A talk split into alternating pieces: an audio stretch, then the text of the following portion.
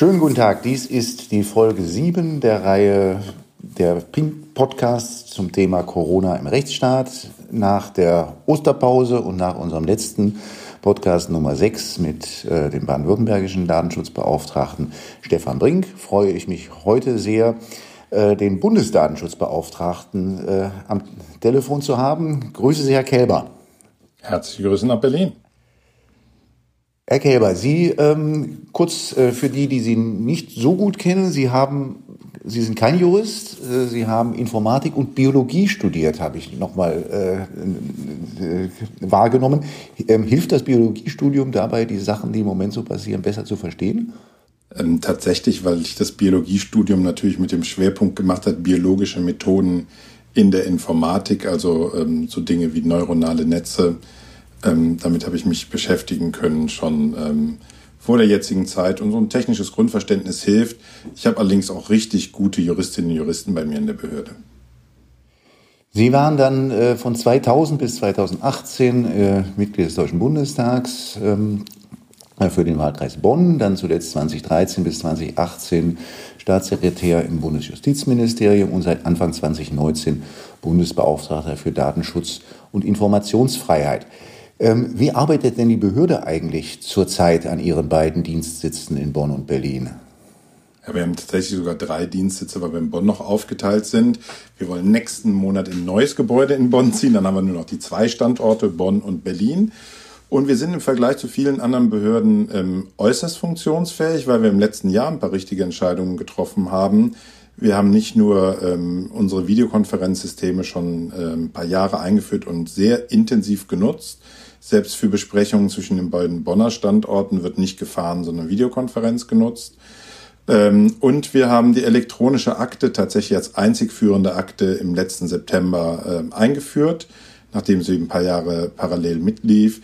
Und sämtliche Mitarbeiterinnen und Mitarbeiter sind mit verschlusssachefähigen Laptops ausgestattet, können also von zu Hause exakt dieselben Arbeiten erledigen wie aus den Büros. Was sind denn so die Themen im Augenblick, die jetzt in den Corona-Zeiten äh, die Behörde vor allen Dingen beschäftigen? Ja, es sind natürlich die Referate, die unmittelbar mit äh, Corona-relevanten Themen zu tun hat, ganz besonders belastet. Ähm, das sind ähm, alles, was rund um Telekommunikationsdaten angeht, in den ähm, Tracing-App-Ansätzen, ähm, äh, rund um Gesundheitsdaten, ähm, insbesondere auch ähm, die, ähm, das internationale äh, Referat, weil wir natürlich versuchen, im Europäischen Datenschutzausschuss, trotz der Tatsache, dass wir uns in Brüssel nicht treffen können, was wir sonst ja mindestens einmal im Monat machen, dazu noch die Arbeitsgruppen ähm, dran zu bleiben und zu wichtigen Fragestellungen auch gemeinsam harmonisierte Antworten zu geben. Ähm, da sind einige Referate äh, stark dran. Die anderen haben aber nach wie vor auch Bürgeranfragen ähm, müssen äh, zu beantworten. Wir haben Anträge Informationsfreiheitsgesetz ähm, und wir versuchen natürlich auch ähm, an der einen oder anderen Stelle, wo seit der Datenschutzgrundverordnung auch ein bisschen eine Bugwelle angelaufen ist, die vielleicht auch diese Kurve etwas abzuflachen. Jetzt sind ja dieser Tage die äh, Corona-Apps in, in aller Munde, die sogenannten. Äh, während wir sprechen, tagen die Ministerpräsidenten der Bundesländer zusammen mit der Kanzlerin über die, äh, wie es jetzt denn eigentlich weitergeht nach, ab dem 20. April. Ähm, da gibt es, äh, wird eine, das wird auf der Grundlage einer Beschlussvorlage diskutiert, in der es heißt, zur Unterstützung der schnellen und möglichst vollständigen Nachverfolgung von Kontakten sei der Einsatz von digitalem Contact Tracing eine zentral wichtige Maßnahme. Ist, sind Sie eigentlich überhaupt zuständig für diese Apps ähm, als Bundesbeauftragter? Das werden wir sehen. Als Aufsichtsbehörde am Ende sicherlich abhängig davon, wer der datenschutzrechtliche Verantwortliche ist. Ähm, ich habe da durchaus auch die Hoffnung, dass man die tatsächlich dann auch bei einer ähm, öffentlichen Organisation wie dem Robert Koch Institut als Beispiel, dass dann auch das der datenschutzrechtliche verantwortlich ist. Dann wäre ich auch die Aufsichtsbehörde. Ähm, äh, allerdings zum jetzigen Zeitpunkt sind wir an vielen Stellen auch beratend tätig. Äh, das wird dann manchmal mit dem Motto, ist einbezogen oder hat mitgearbeitet. Nein, das nicht. Ähm, aber wir sind zum Beispiel dann in ähm, Telefonkonferenzen, gegangen der Entwicklerinnen und Entwickler. Wenn die dann Fragen hatten, haben wir die beantwortet, haben Hinweise gegeben, wie bestimmte Sachen eben datenschutzfreundlicher ausgestaltet werden können, was man bedenken soll, haben versuchen deutlich zu machen, ähm, welche Dokumentation man benötigt, versuchen Zwischenstände von Papieren ähm, zu beurteilen, äh, um auch nochmal Verbesserungen in der jeweiligen Design zu bekommen. Das kann halt bis zu dem größten Punkt führen, als wir uns sehr gewehrt haben dagegen, die ähm, äh, Daten der Mobilfunkprovider, also an welchem Mast man eigentlich angemeldet war, als wir uns dagegen gewehrt haben und das nicht nur mit dem äh, Argument, dass wir das als einen zu starken Grundrechtseingriff ähm, ohnehin bewerten, sondern zu sagen, die Maßnahme hat noch nicht mal den Effekt, den sie haben sollte. Und damit scheidet sie natürlich eigentlich als Maßnahme aus, die äh, sensible personenbezogene Daten verarbeiten will.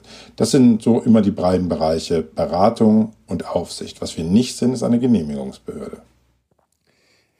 Ähm, es wird ja, wenn man von den Corona-Apps spricht, da immer eigentlich von zweierlei Apps gesprochen. Das sind einmal die GPS-Apps, äh, wo es um die Lokalisierung geht, und dann sind es die Bluetooth-Apps. Und ähm, äh, zu den GPS-Apps haben Sie jetzt dieser Tage gesagt, die brauche man nicht, um zu wissen, wo Infektionsherde sind. Denn das wisse man aus den Tests und Befragungen. Und daher äh, könne man in, den, in, den, in der App selbst jegliche Datenerhebungen, die zu Bewegungsprofilen kann und auch für Dritte interessant äh, sein, vermeiden. Können Sie das noch mal ein bisschen erläutern, was Sie damit meinen? Also bei der Frage jetzt wirklich der ähm, Daten, die man für Infektionskettenerkennung macht, habe ich ja gerade schon gesagt, die reinen Mobilfunkerdaten völlig ungeeignet. GPS-Daten übrigens, wenn es gut läuft, auch wesentlich ungenauer als die Bluetooth-Daten. Das heißt, man braucht sie nicht für die eigentliche Feststellung, zwei Leute sind über einen bestimmten Zeitraum in der Nähe voneinander gewesen weil das können äh, die GPS-Daten wesentlich schlechter. Und dann ist ja nur noch das Argument geblieben, wir wollen noch wissen eventuell, wo die Leute das waren. Das muss man sich tatsächlich vorstellen. Das hieße, ich sammle erstmal von allen Menschen diese Daten, wer begegnet wann wem, ähm, um dann nachher zu gucken, ob ich davon überhaupt welche benötige. Und zwar, ich benötige sie ja nicht von allen, die sich nicht infiziert haben und nicht in der Nähe von Infizierten waren, und auch äh, nicht von denen, die sich nicht ähm, jetzt äh, über große Entfernungen, was ja im Augenblick auch nicht stattfinden soll, bewegt haben, sondern dann wird der Test bei mir gemacht. Man wüsste, der wohnt in 53 XXX Bonn ähm, und meine, Infekt, äh, meine Kontakte haben entweder in der Nähe meines Wohnortes, meines Einkaufsortes ähm, oder meines Büros stattgefunden und das ist ohnehin schon die Arbeit der, der Gesundheitsämter. Dafür muss ich keine Gesamterhebung der deutschen Bevölkerung machen. Das geht mit einer datenschutzfreundlicheren Variante und in dem Augenblick, wenn das auch datenschutzfreundlicher geht, ähm, ist es nicht datenschutzgerecht, es anders zu machen. Mhm. Das ist ja wohl ein System, was in Österreich auch verwendet wird, wo es dann immer heißt, dann könne man dass es gar nicht so sehr um die Kontakt, Kontakte gehe, sondern man könne dadurch einen besseren Überblick haben, wo in welchen Landstrichen sich besonders viele Infizierte befinden. Ja, aber die, ähm, diesen Überblick haben Sie mit den Meldungen aus den Gesundheitsämtern. Ich bin immer offen, dass jemand kommt und die Effektivität einer Maßnahme vorstellt, aber das ist die erste Grundvoraussetzung. Es muss wirklich ein Beitrag ähm, zu dem Ziel liefern und nur dann äh, muss man sich auch darüber unterhalten, geht es anders besser. Und wenn es das auch nicht geht, dann kann man sich darüber unterhalten, ist der Eingriff immer noch ähm, in einem vernünftigen Verhältnis zu dem Ziel. Ähm, aber ähm, alle diese Leute scheitern bisher schon am ersten Punkt. Das ist ja auch ein juristischer Gesichtspunkt, weil die, die erste Voraussetzung der Verhältnismäßigkeit ist die Geeignetheit. Und wenn es schon an der Geeignetheit fehlt, dann braucht man eigentlich über die Erforderlichkeit und die Angemessenheit, nämlich die nächsten Voraussetzungen der Verhältnismäßigkeit, sich gar nicht erst unterhalten. Kommen wir zu den Bluetooth-Apps, die ja jetzt im Augenblick dann eigentlich das sind, wenn jetzt hier auch äh, von, von Contact Tracing äh, gesprochen wird. Haben Sie noch einen Überblick, wie viele also wie viele Entwickler da oder wie viele ähm, Apps da im Augenblick äh, äh, programmiert werden? Nein, ich glaube, die hat auch niemand. Ähm, und auch an, nicht an allen Stellen kann man wirklich abschätzen, wie weit die schon sind und wer macht eine Standalone-App und wer setzt auf ähm, PepPT, wer will in Zukunft auf die Apple- und Google-Teile aufbauen. Das ist es nicht.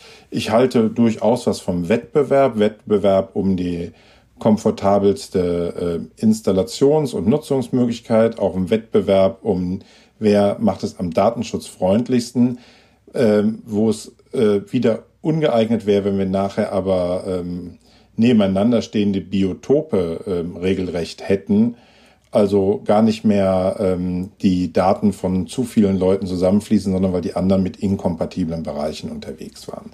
Äh, das muss sicherlich verhindert werden. Ähm, das kann man aber auch dadurch verhindern, dass man nachher eigentlich sehr deutlich sich hinter eine gute Lösung dann auch äh, breit aufstellt, Staat, aber auch andere Leute, die man, ähm, dem man vertraut. Dazu muss aber natürlich die Lösung eine sein, dem man vertraut. Und dafür kann man verschiedene Maßnahmen ergreifen. Bei der Vorbereitung heute habe ich, bin ich nochmal über die PET-Technologie äh, äh, gestolpert und jetzt muss ich ein Geständnis machen, ich verstehe sie nicht. Können Sie mir das mal erklären? Weil Sie sind da ja viel mehr vom Fach, als ich das sein kann. Ich habe natürlich auch noch mal noch fachleutigere Fachleute, die sich die Geschichte anschauen. Ähm, wir sind ganz froh, dass ähm, dieser Schwenk Richtung PET auch durchaus während unserer Beratung stattgefunden hat. Und da sind eine Menge Ansätze drin, die datenschutzfreundlich sind. Man will vom Prinzip ähm, mit den Bluetooth Low Energy Signalen äh, nicht nur messen, war man in der äh, Sichtweite, sondern man will über Dämpfungselemente, Annahmen von einzelnen ähm, Geräten auch noch deutlicher sogenannte False Positives ausschließen, also Falschannahmen, dass zum Beispiel der andere im äh, Nachbarraum war und beide Schreib äh, Nachttische sind einfach nur durch eine dünne Wand getrennt oder ähnliches mehr. Das soll auf der Backend-Seite passieren. Apps können dann darauf ähm, andocken, haben auf der einen Seite äh, die Möglichkeit, auf diese äh, Messtechnologie zuzugreifen, ähm, können gleichzeitig auch ähm, die ähm, IDs, die ausgetauscht werden, zur Verfügung stellen. Das macht dort dann ähm, das Backend äh, und nachher äh, matcht das auch, wenn es eine Infektion gegeben hat äh, und informiert diejenigen, die mögliche Kontaktpersonen sind. Also von daher ähm, ein eher zentralerer Ansatz, ähm, aus unserer Sicht äh, durchaus ähm, wenn er äh, richtig gewählt wird, datenschutzrechtlich darstellbar. Es gibt aber eben auch äh, andere dezentralere Ansätze. Ihr Kollege Brink hat ja in einem Beitrag, Gastbeitrag bei Netzpolitik ähm, Zweifel an der Geeignetheit äh, von Bluetooth-Technologie äh, auch wieder geäußert, hat darauf hingewiesen, dass sich, das, dass sich Bluetooth sperrig verhalte, je nach Umgebung, reiche manchmal kaum einen Meter weit, manchmal unter günstigsten Bedingungen bis zu, bis zu 100 und damit viel zu weit, um an, realistische Angaben zu Infektionsrisiken daraus ableiten zu können in der hinteren Hosentasche äh, strahle das Bluetooth ganz anders ab als in der Hand. Ähm, und in einem größeren Mietshaus könne es sein, dass man Wand an Wand mit einem Infizierten wohnt, dem man aber weder begegnet ist noch begegnen wird. Wie sehen Sie diese doch sehr skeptischen äh, Einwände ähm, zur Geeignetheit jetzt der, der, der, dieser Technologie? Ja, das ein, also das, der Nachweis muss geführt werden. Das ist ganz eindeutig und das muss auch in die, ähm, in die Gesamtbetrachtung mit hinein. Äh, es wird über verschiedene Wege versucht, das zu optimieren.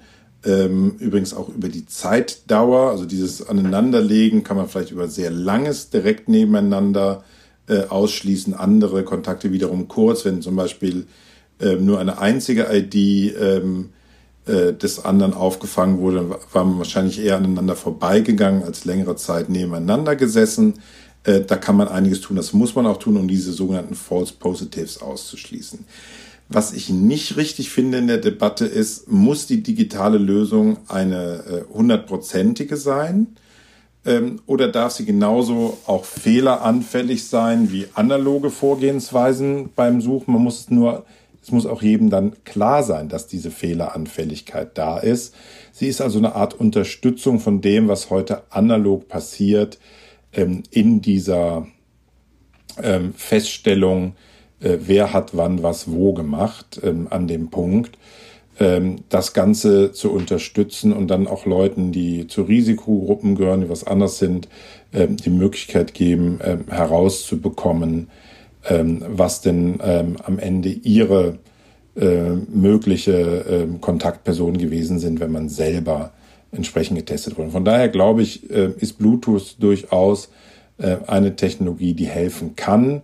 Die anderen Überlegungen, die es gegeben hat, von extrem hohen Tönen, die von Mikrofonen abgegeben werden und von von Lautsprechern abgegeben werden und vom Mikrofon aufgefangen wird, das ist bei dieser Fragmentierung des Mobilfunkmarktes vermutlich nicht zu machen.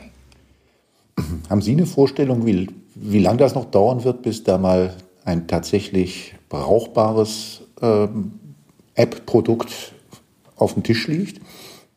Ich wollte schon immer mal ähm, Thomas de Maizière zitieren. Ein Teil meiner Antwort würde Sie verunsichern. Nein, äh, ernsthaft nicht. Ähm, wir bekommen natürlich Zeiten ähm, gesagt, die verschieben sich immer wieder.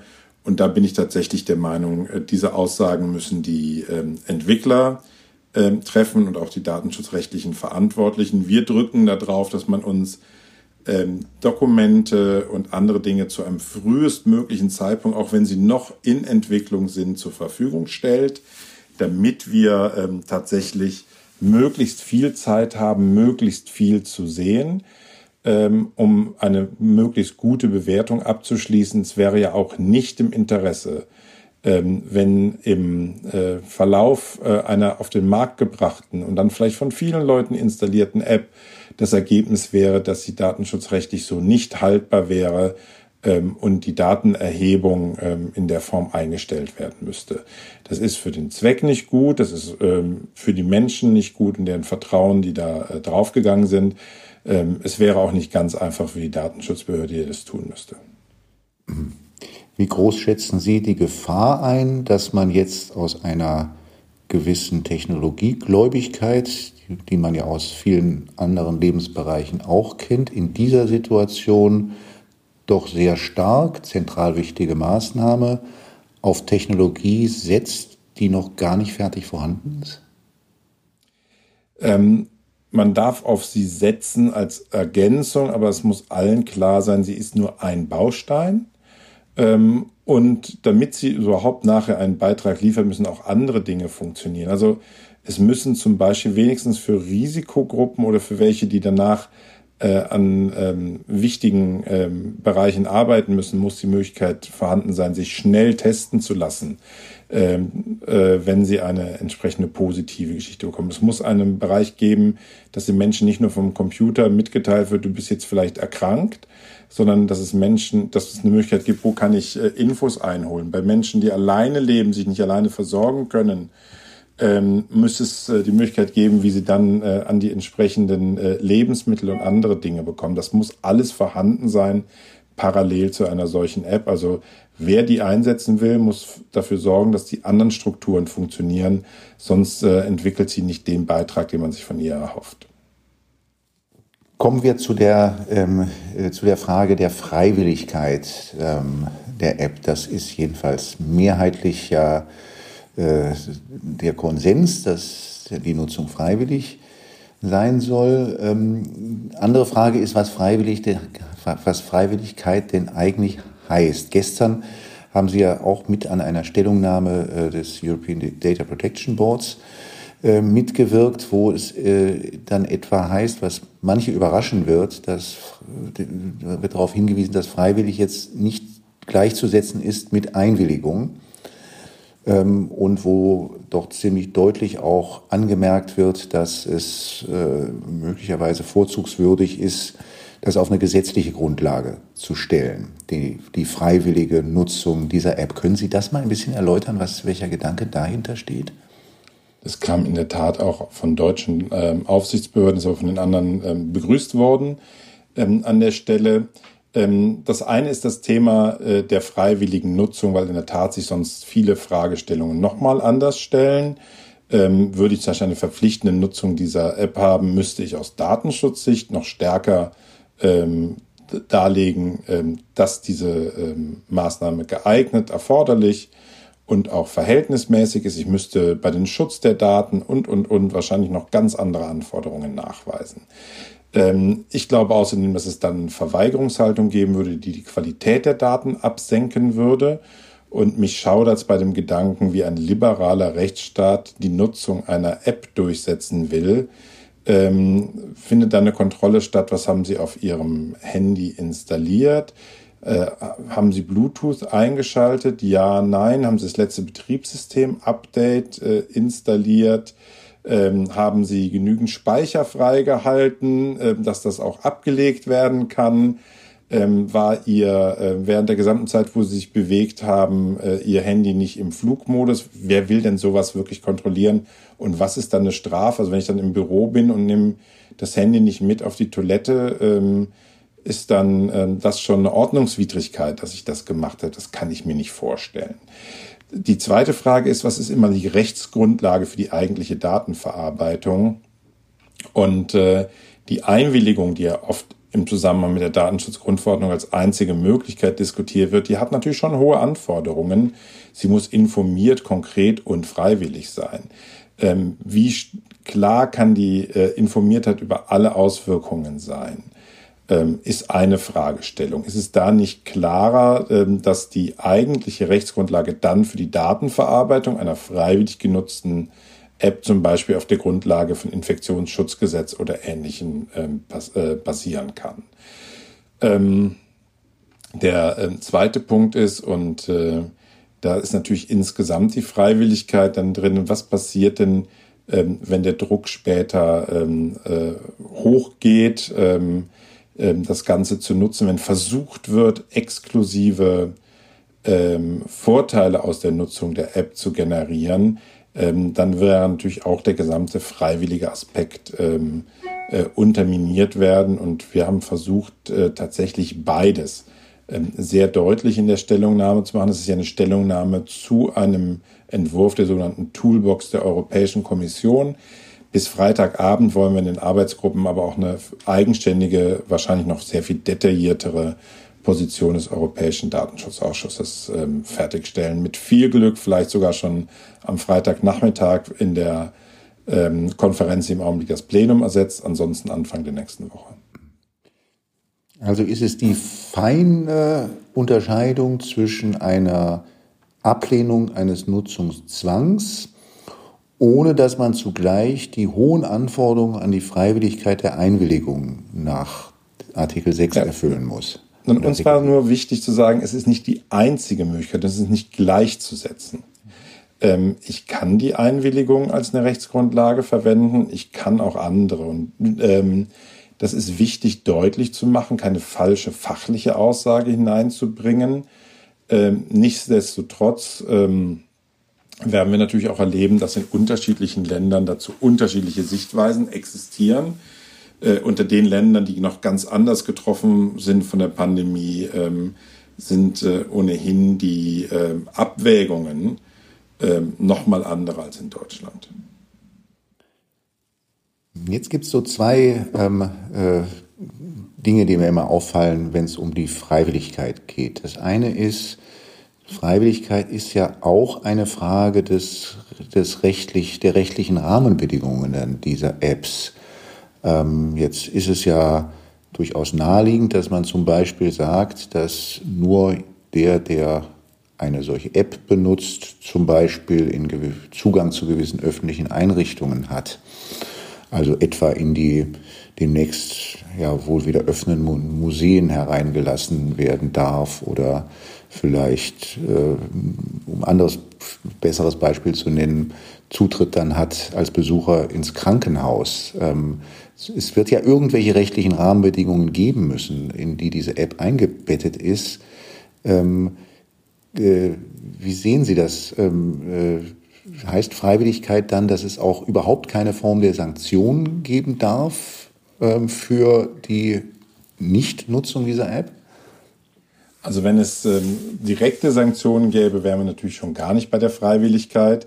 Wenn aber der exklusive Zugang zu ähm, bestimmten ähm, Vorteilen vorhanden ist, dann sind wir natürlich auch ein Stückchen schon weg ähm, von dem Thema Freiwilligkeit. Das ist, glaube ich, ähm, ganz eindeutig.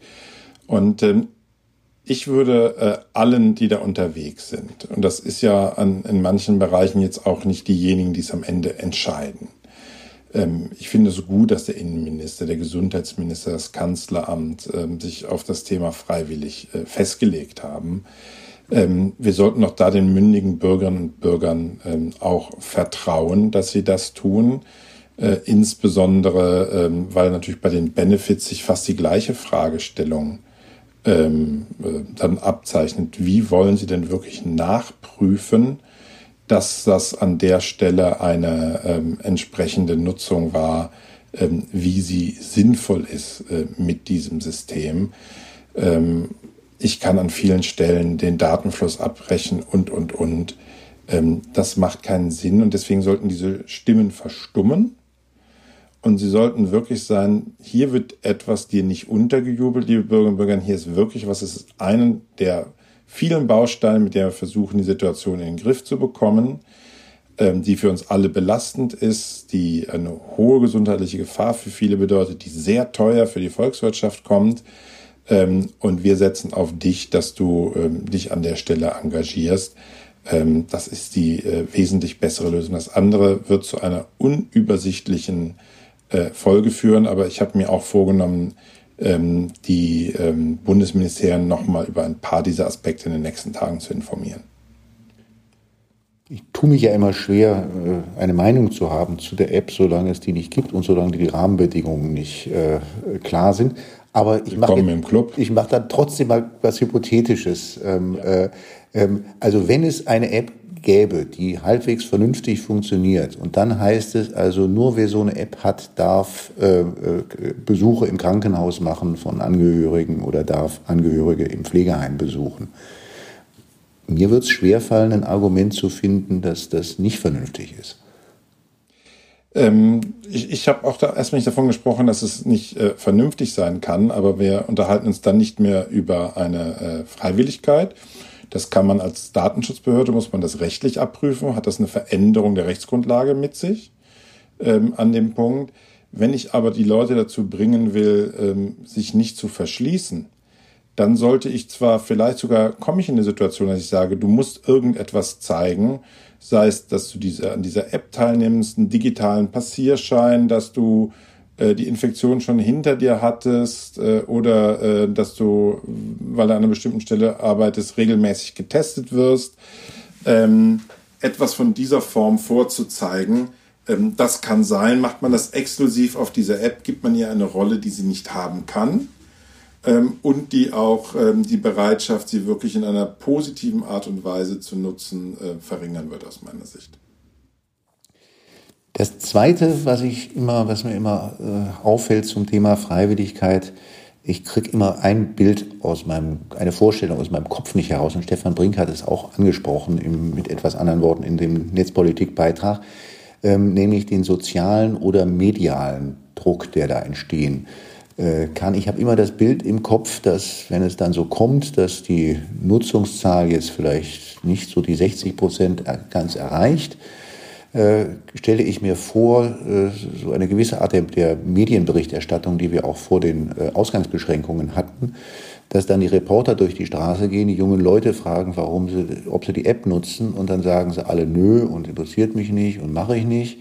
Und dass dann auf diese Art und Weise jetzt vielleicht nicht über den Gesetzgeber, aber vielleicht auf den Gesetzgeber Druck entsteht, doch jetzt, also wenn die Leute das nicht freiwillig, freiwillig vernünftig sind, sie dazu zu zwingen. Ähm, ist das nicht eine fast, ähm, fast vorher oder eine vorhersehbare Dynamik, die da entstehen wird? Ich glaube, die Dynamik wird nicht funktionieren, aber ähm, und ich darf es vielleicht als jemand, der 19 Jahre Bundestagsabgeordneter war, sagen, ja, es werden sich ein paar Abgeordnete finden und eine Zeitung mit vier Buchstaben und einem roten ähm, Kasten wird vielleicht auch ganz laut äh, danach brüllen äh, und wird irgendwelche Gruppen äh, dafür anklagen, dass sie diejenigen seien, die das nicht richtig machen. Ähm, das ist so in der freien Gesellschaft. Wir haben ganz tolle Leistungen derzeit ähm, von den Medien auch in der Information Und äh, ich habe fast das Gefühl, dass die Leute auch wieder ein bisschen umschalten ähm, zu äh, Qualitätsmedien, zu öffentlich-rechtlichen. Die Leute gehen wieder ins lineare Fernsehen, äh, schauen um 20 Uhr die Tagesschau und ähnliches, weil sie gute Infos haben wollen. Das aber natürlich auch äh, an Tagen, wo vieles andere nicht stattfindet, es dann auch äh, seltsame Stories zum Thema gibt und der eine muss nochmal was finden und dann versucht er den Streit zwischen zwei Datenschutzbehörden äh, hochzuziehen über irgendetwas. Das wird so sein. Ähm, ich glaube aber nicht, dass es tatsächlich eine Bewegung Richtung ähm, verbindlicher Nutzung äh, auslöst, weil die werden ja genau diese Fragen beantworten müssen. Wie wollt ihr es durchsetzen? Was werden die Strafen sein? Welche Rechte zur Kontrolle äh, bekommen dann äh, Polizisten oder Polizisten und Ordnungsämter? Ähm, ich glaube nicht, dass äh, Deutschland das tatsächlich tun wird. Letzte Frage, Herr. Und wenn Sie es tun, prüfen wir natürlich das, was gemacht wird, in Übereinstimmung mit europäischen Daten. Letzte Frage, ähm, Herr Kelber. Wir reden ja jetzt äh, von Corona im Rechtsstaat und Rechtsstaat ist ja nun nicht nur Datenschutz. Ich habe in den letzten vier Wochen sehr viel über Bürgerrechte gelernt. Was haben Sie gelernt über Bürgerrechte in den letzten vier Wochen? Ja, ich bin ja für manche der Bürgerrechte der Zuständige. Ähm, mindestens mal ähm, in der Aufsicht, aber in der Beratung auf jeden Fall, äh, als Staatsbürger auch. Ähm, ich glaube, die Qualität eines Rechtsstaates misst sich daran, dass man ihn nicht sofort wegwirft, wenn irgendetwas passiert. Wir, man muss nicht die Todesstrafe einführen, weil es einen bestialischen Mord gegeben hat. Man muss nicht die Möglichkeit des individuellen Rechts, sich auch gegen Vorschriften ähm, wehren zu können und dass diese Vorschriften auch erstmal begründet sein müssen, ähm, hineingehen. Ähm, das muss man nicht wegwerfen, weil man versucht mit einer gemeinschaftlichen Disziplin äh, dem Ausbruch einer äh, Krankheit zu begegnen. Also die, äh, dieses wirklich dieses schöne Beispiel, äh, dass sich dann auch ein Sprecher einer Polizeibehörde, die im Augenblick eine super Arbeit machen, das in einer Art und Weise übrigens dass sie ja auch noch gewährleisten müssen, dass sich nicht zu viele gleichzeitig anstecken, also mit reduzierten Kräften, aber dass sich so ein Sprecher dann hinreißen lässt zu entscheiden, ob das Buchlesen auf einer Parkbank äh, genehmigungsfähig ist oder nur das Gehen in dem Park. Ähm, das sollte man vielleicht äh, wirklich tunlichst vermeiden. Das ist nicht unser liberaler Rechtsstaat, der dort stark ist, wo es notwendig ist, um eine Gemeinschaft zu organisieren, zu schützen, ähm, sozial Schwächere zu unterstützen und Sicherheit zu gewährleisten, sich aber woanders auch aus dem Leben der Bürger rauszuhalten hat. Das ist doch ein hervorragendes Schlusswort, Herr Kälber. Unsere Zeit ist um. Vielen herzlichen Dank. Ich werde Sie spätestens in dem Moment wieder zu einer Fortsetzung äh, ansprechen, wo die App dann mal auf dem Tisch ist, wann immer das sein mag. Und ähm, danke Ihnen erstmal sehr für unser Gespräch heute. Ich habe zu danken.